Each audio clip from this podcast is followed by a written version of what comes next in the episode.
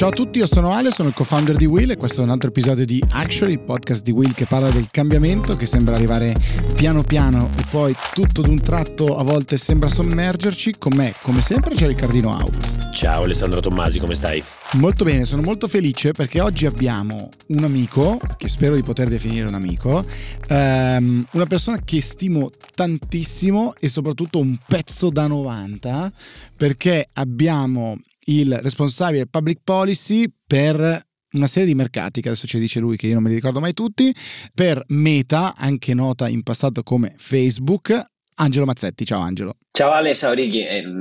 ovviamente grazie per la stima che non può essere che reciproca e, e, complimenti per tutto il lavoro che state facendo. Sì, diciamo i mercati sono eh, Italia e Grecia sono i due principali.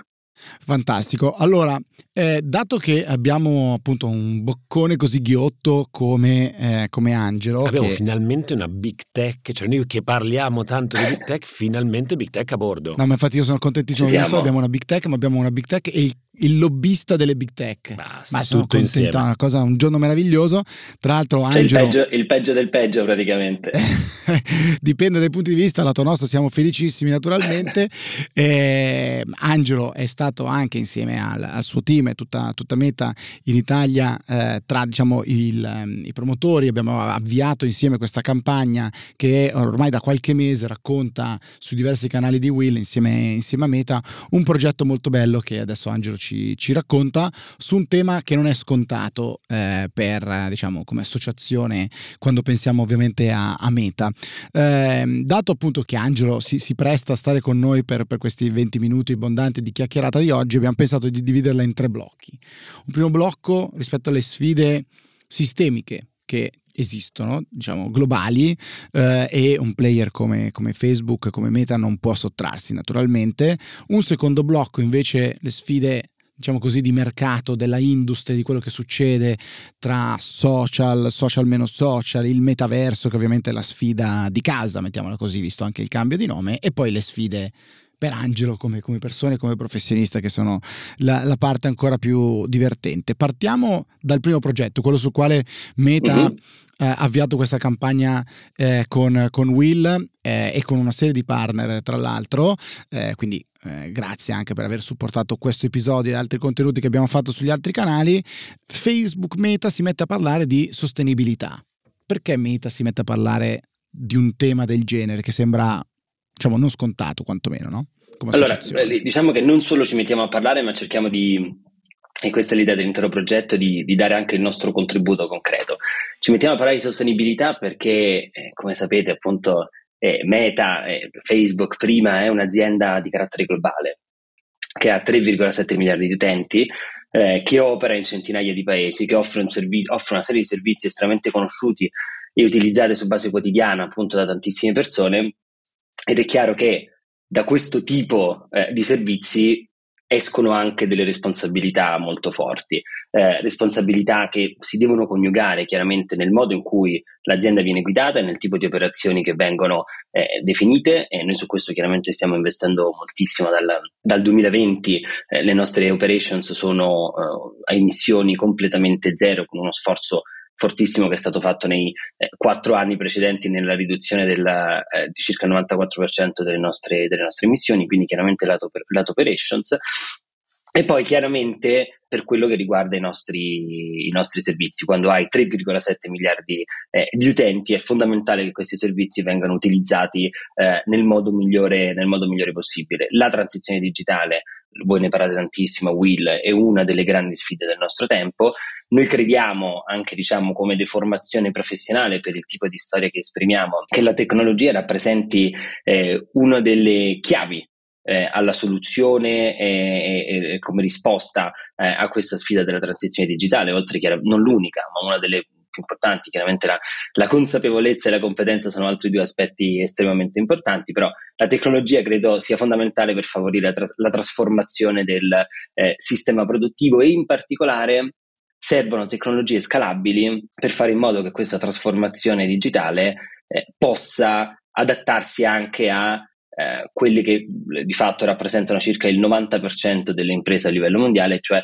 eh, piccole e medie imprese eh, e quindi tecnologie che queste imprese possano eh, applicare a livello, a livello quotidiano, anche perché molte di queste imprese sono assolutamente consapevoli che diciamo, ridurre il proprio impatto ambientale nelle operazioni di business sia per loro una sfida e una priorità importante. Di questo, insomma, un recente studio ci dice che circa l'80% delle, delle imprese credono fortemente nel, nell'importanza di ridurre il, il proprio impatto ambientale all'interno delle loro operazioni. Il problema è che non riescono a farlo per mancanza di competenze, per mancanza di tempo, per mancanza di risorse e appunto per mancanza di tecnologia facile, scalabile e eh, che possa essere immediatamente integrata all'interno delle, eh, delle proprie attività quotidiane. Ed è esattamente con questa logica che insieme a del venture, insieme ai giovani imprenditori di Confcommercio, insieme a Lega Ambiente, insieme anche grazie a un pezzettino eh, a Will, che abbiamo deciso di lanciare eh, una call per startup per cercare di individuare, scovare eh, e supportare poi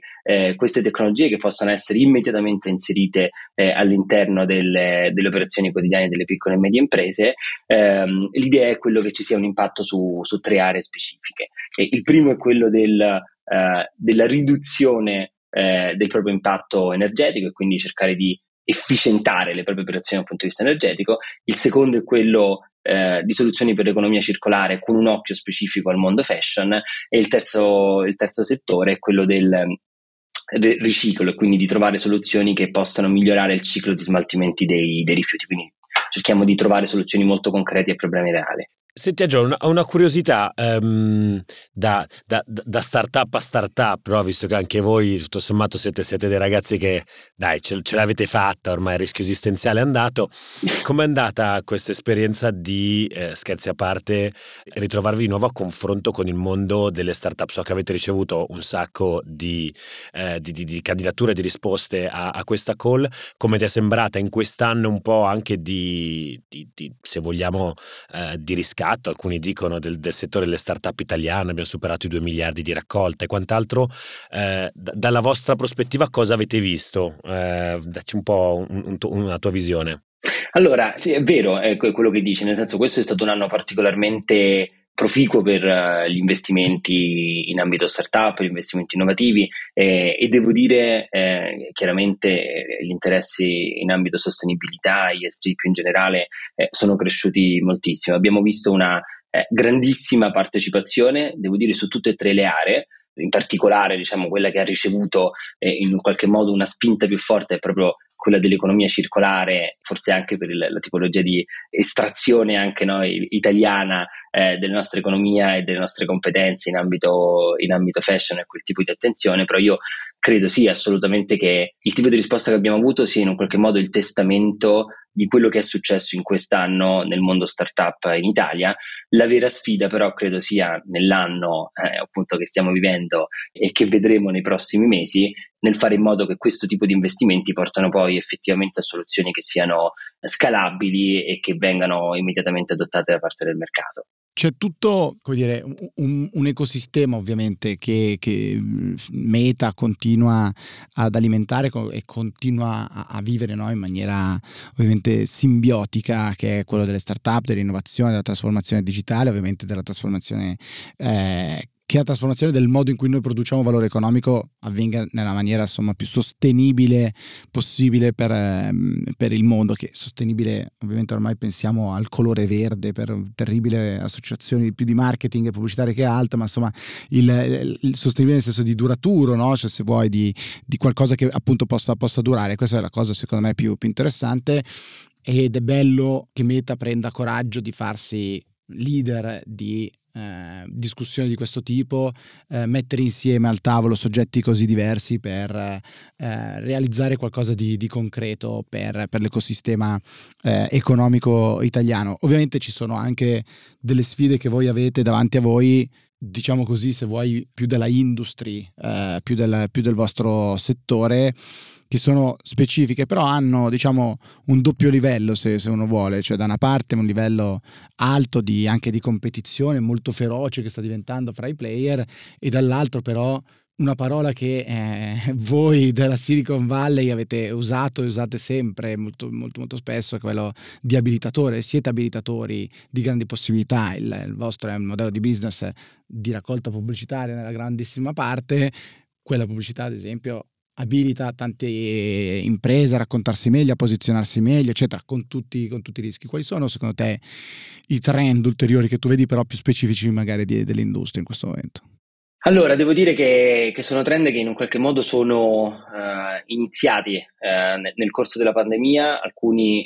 diciamo, un grande sconvolgimento in termini di trend di utilizzo dei nostri servizi appunto è nato nello sconvolgimento in termini di abitudini al consumo che c'è stato durante la pandemia. Alcuni di questi trend si sono eh, rafforzati eh, e sono diventati quindi una, eh, una, permanenza nel modo di utilizzare un, alcune tecnologie, altre invece si sono rivelate eh, appunto una contingenza che è stata poi destinata a, a modificarsi. Il primo e più importante, credo sia eh, sotto gli occhi di tutti, è quello della messaggistica istantanea la messaggistica istantanea nel rapporto tra le persone, ma soprattutto nei rapporti business. E quindi la persona che si va a relazionare con sia l'impresa di quartiere, ma anche con la grande impresa che eroga un servizio, come può essere per esempio un biglietto aereo, un viaggio aereo. Abbiamo visto che c'è sempre più eh, necessità, interesse e voglia da parte dei consumatori, da parte delle imprese stesse di ehm, in un qualche modo accorciare la filiera della comunicazione e avere un rapporto il più personalizzato e diretto con eh, le persone. Su questo ci sono circa 150 milioni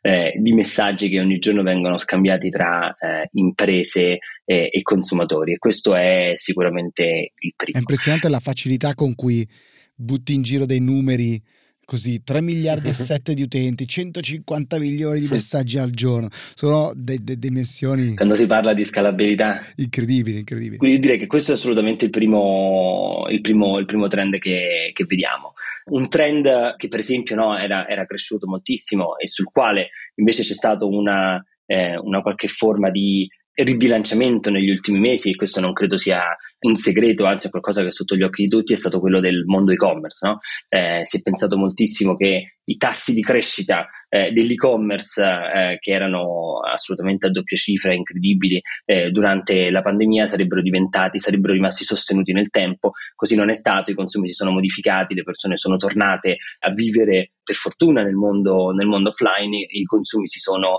spostati in questo senso, io eh, quindi insomma questo è un qualcosa che abbiamo anche annunciato pubblicamente, gli investimenti in quel settore eh, verranno sicuramente ribilanciati per allinearsi con i trend del mercato. E poi devo dire che eh, in generale quello che dicevi te, gli annunci personalizzati che rappresentano in, maniera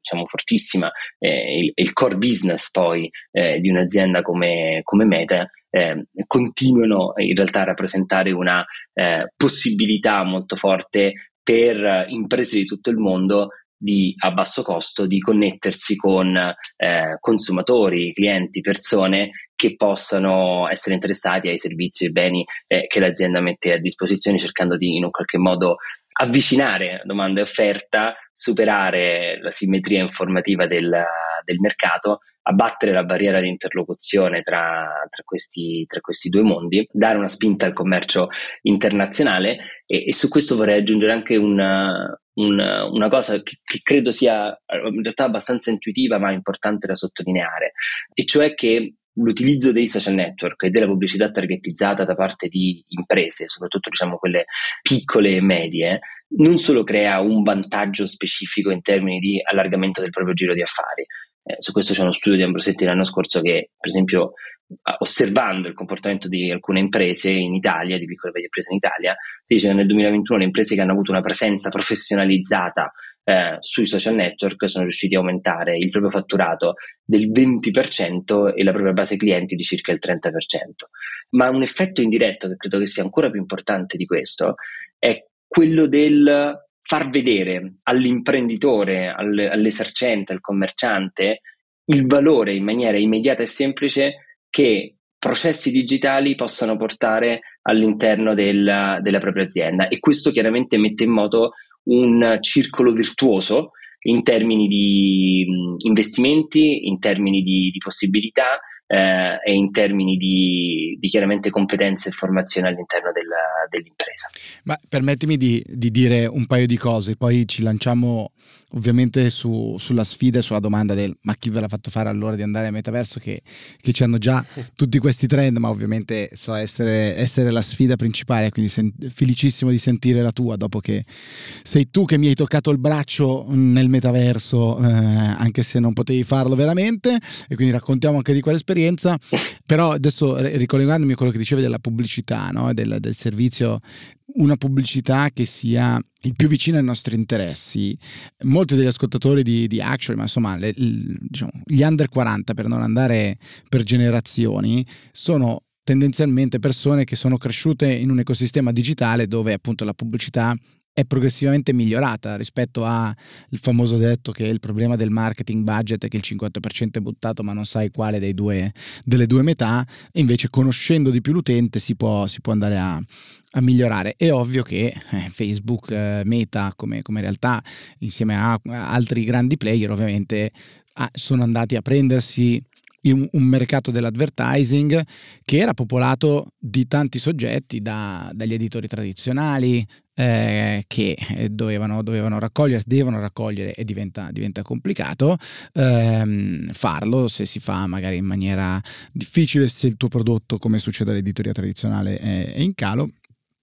e poi interessa tanto alla politica quel, quel tipo di, eh, no, di, puntualità, diciamo così, nella, nel poter comunicare, nel poter andare a trovare delle persone parlando con, con i loro interessi. Ehm, e quindi questi due soggetti ovviamente vivono in maniera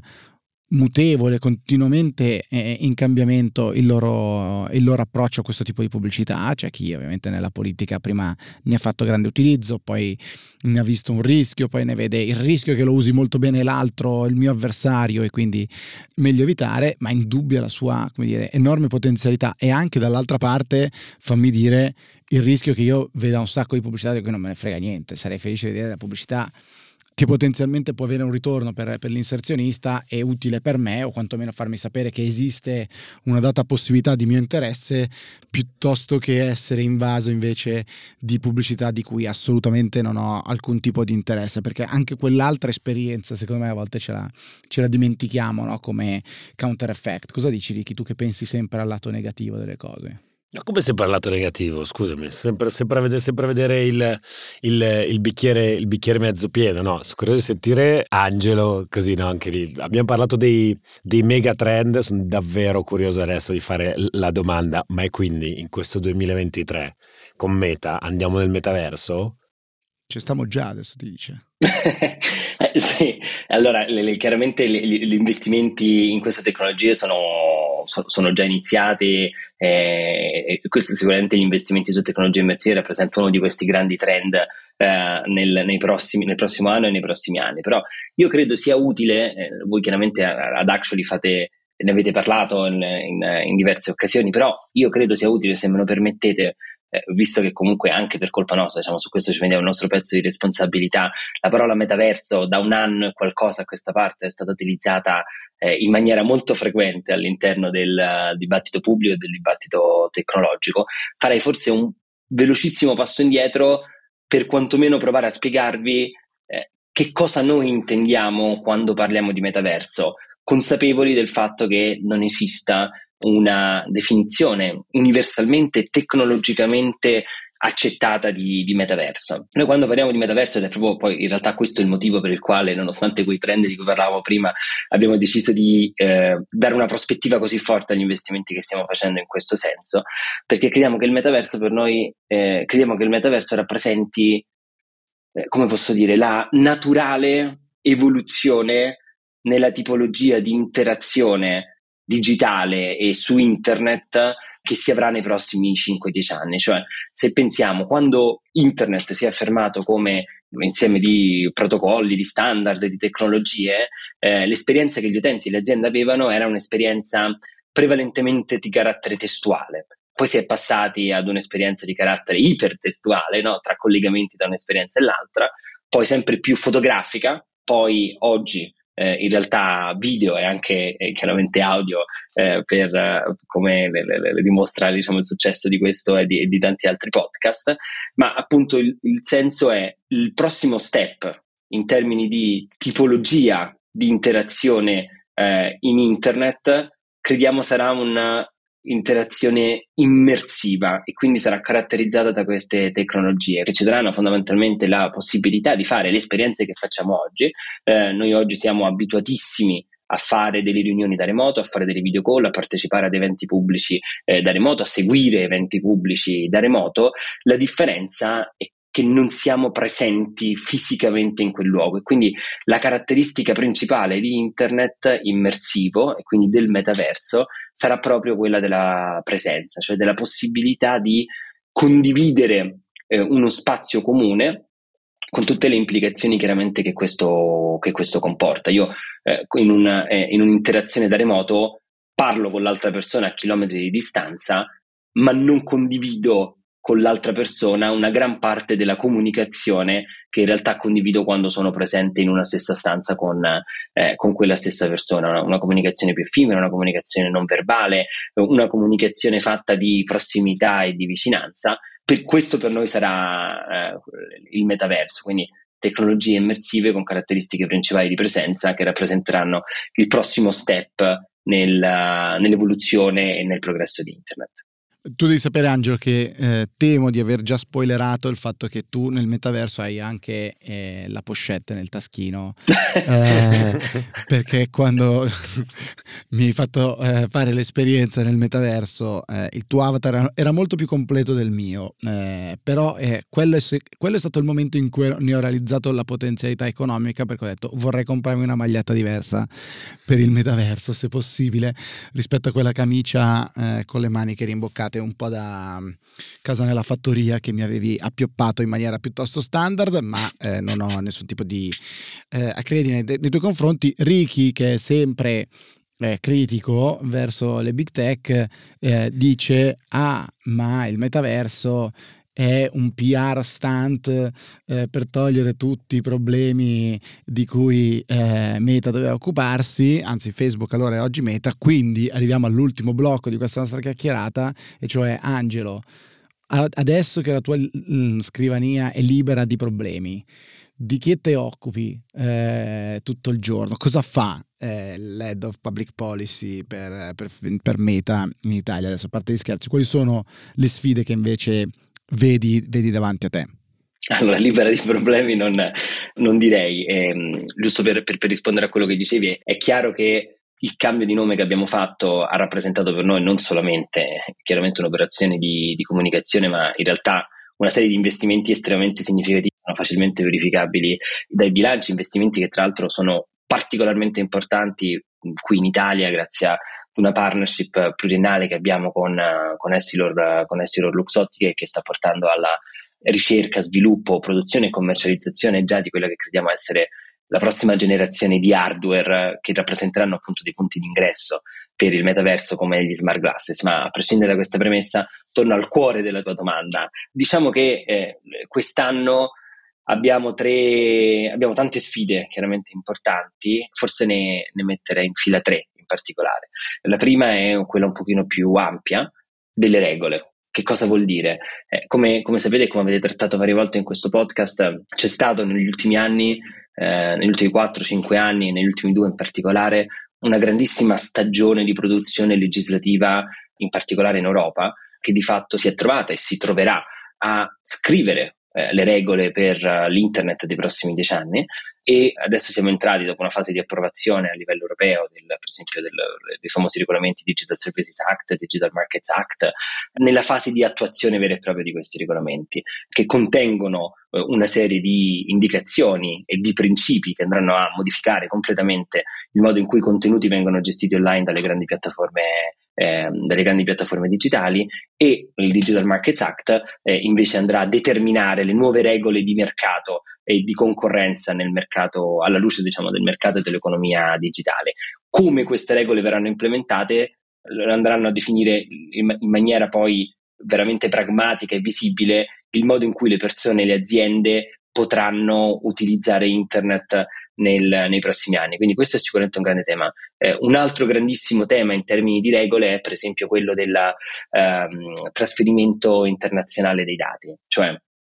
si parla moltissimo di dati, si parla moltissimo di eh, commercio internazionale, la gran parte del commercio internazionale di oggi si basa e si poggia su delle tecnologie digitali che danno la possibilità alle aziende e alle persone di interagire tra di loro, che ha portato una grandissima crescita di questo mercato. Eh, ovviamente queste tecnologie si basano sulla possibilità di uno scambio di dati tra le diverse giurisdizioni in cui inevitabilmente esistono eh, dei livelli di protezione differenti dei dati personali delle, eh, degli utenti e delle persone. Eh, come sapete in Europa abbiamo eh, il GDPR, negli Stati Uniti e in altre parti del mondo non esiste una disciplina così avanzata. C'è stata una decisione qualche anno fa da parte della Corte di Giustizia dell'Unione Europea, la cosiddetta Schrems 2, che ha eh, indicato gli Stati Uniti come un uh, porto di approdo per i dati degli europei non sicuro perché non in grado di garantire la stessa tipologia di tutela che si ha qui in Europa per i dati personali del, dei cittadini europei questo è stato un qualcosa che avrebbe potuto avere un effetto assolutamente devastante sul commercio e sull'economia internazionale, in particolare sugli scambi transatlantici. Si sta progressivamente arrivando verso eh, una soluzione, gli Stati Uniti hanno fatto dei passi in avanti estremamente significativi, questo dovrebbe essere l'anno in cui eh, si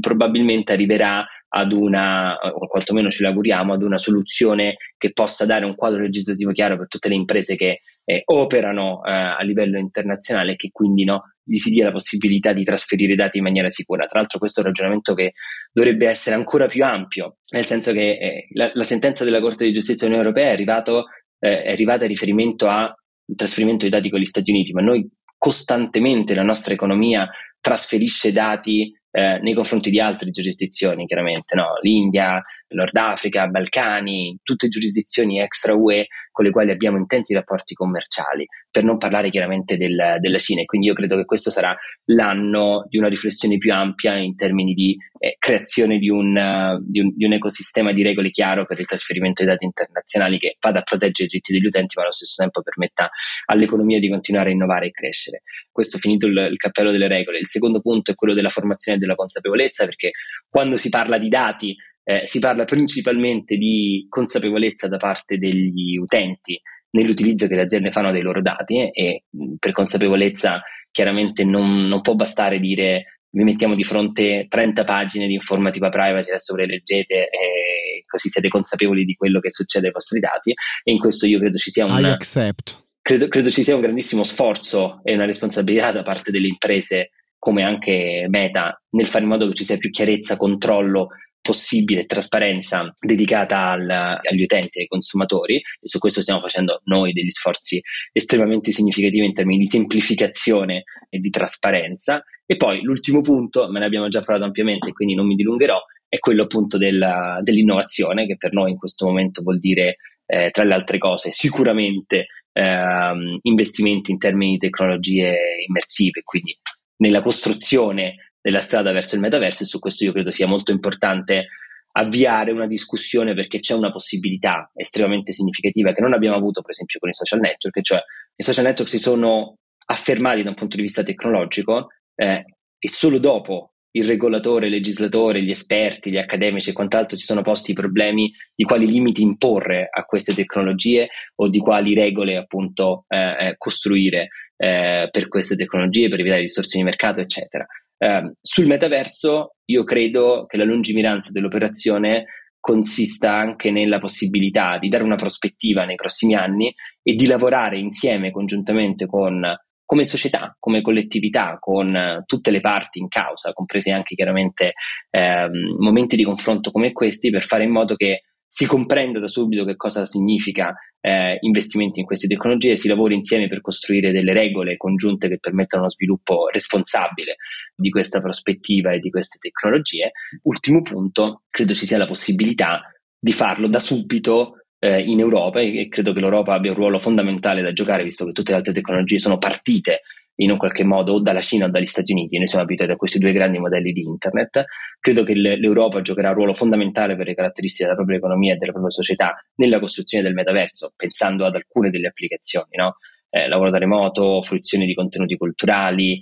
eh, formazione, ma anche in ambito tecnologico, su questo ritorno alla partnership molto molto importante di cui siamo molto orgogliosi con, uh, con Luxottica e quindi insomma eh, diciamo che ci sono, la gente è fitta. Allora, palesemente Alessandro ti aveva accusato di non avere da lavorare per quest'anno e tu hai dovuto ancora una volta dimostrare invece a tutto, a tutto diciamo il management meta che ci segue, Mark, Mark. esatto, e hai voluto dimostrare che hai un sacco di lavoro da fare. Mentre ti sentivo parlare, io stavo sognando, un'altra cosa da inserire nella tua, nella, nella tua agenda per quest'anno, di fare questa, un, un, una cena podcast eh, in cui prendere tutti voi eh, da definizione legislativa eh, normativa gatekeepers, quindi ehm, eh, Facebook, Amazon, Google e quant'altro, un paio di regolatori, qualcuno da, da, dalla Commissione europea,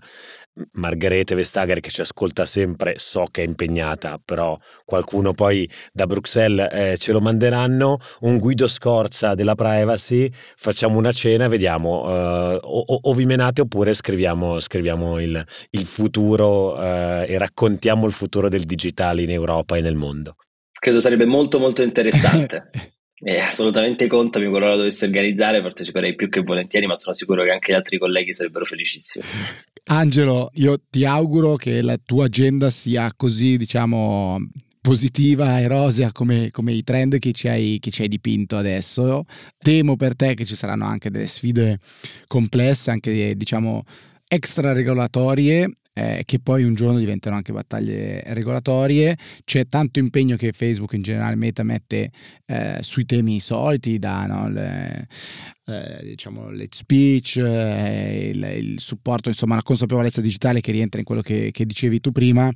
Ovviamente quando un player è così grande, con eh, diciamo, interessi eh, così, così, variati, è ovvio che i fronti si, si moltiplichino. Faccio io un esercizio quasi no, più, più, realista del re questa volta. Capisco la tua benevolenza, il voler dire scriviamo insieme le regole prima di cominciare questa volta, eh, riferendoti al metaverso, però storicamente da sempre prima è arrivata la realtà e poi diciamo le regole si sono, si sono formate, quindi mh, perché bisogna prima di tutto capire for, forse che forma prende, prende, la realtà, quindi un set di regole sicuramente necessario, è ovvio che oggi per molti di noi eh, è anche difficile immaginare che forma avrà il metaverso o gli utilizzi che, che, che le persone, le aziende in giro per il mondo vorranno dare al, al metaverso. E quindi pensare di, di, scrivere tutte le regole rischia forse di ingabbiare l'innovazione, quindi qua mi prendo il rischio di essere io più laissez-faire, diciamo, di quanto non siano le, le piattaforme, però bisogna trovare sicuramente un, un, difficilissimo equilibrio fra regolamentazione e innovazione che si insegue direi dalla notte dei tempi. Angelo, grazie mille per questa chiacchierata, eh, come sempre super interessante e con un sacco di cose di cui parlare. Quando vorrai tornare a trovarci su Actually, lo sai che siamo sempre aperti e poi per questa cena direi che incominciamo a mettere giù i piatti posate con punta arrotondate. Esattamente, forbici con punta arrotondata. Grazie Angelo. Grazie mille, grazie mille a voi. Ciao a tutti.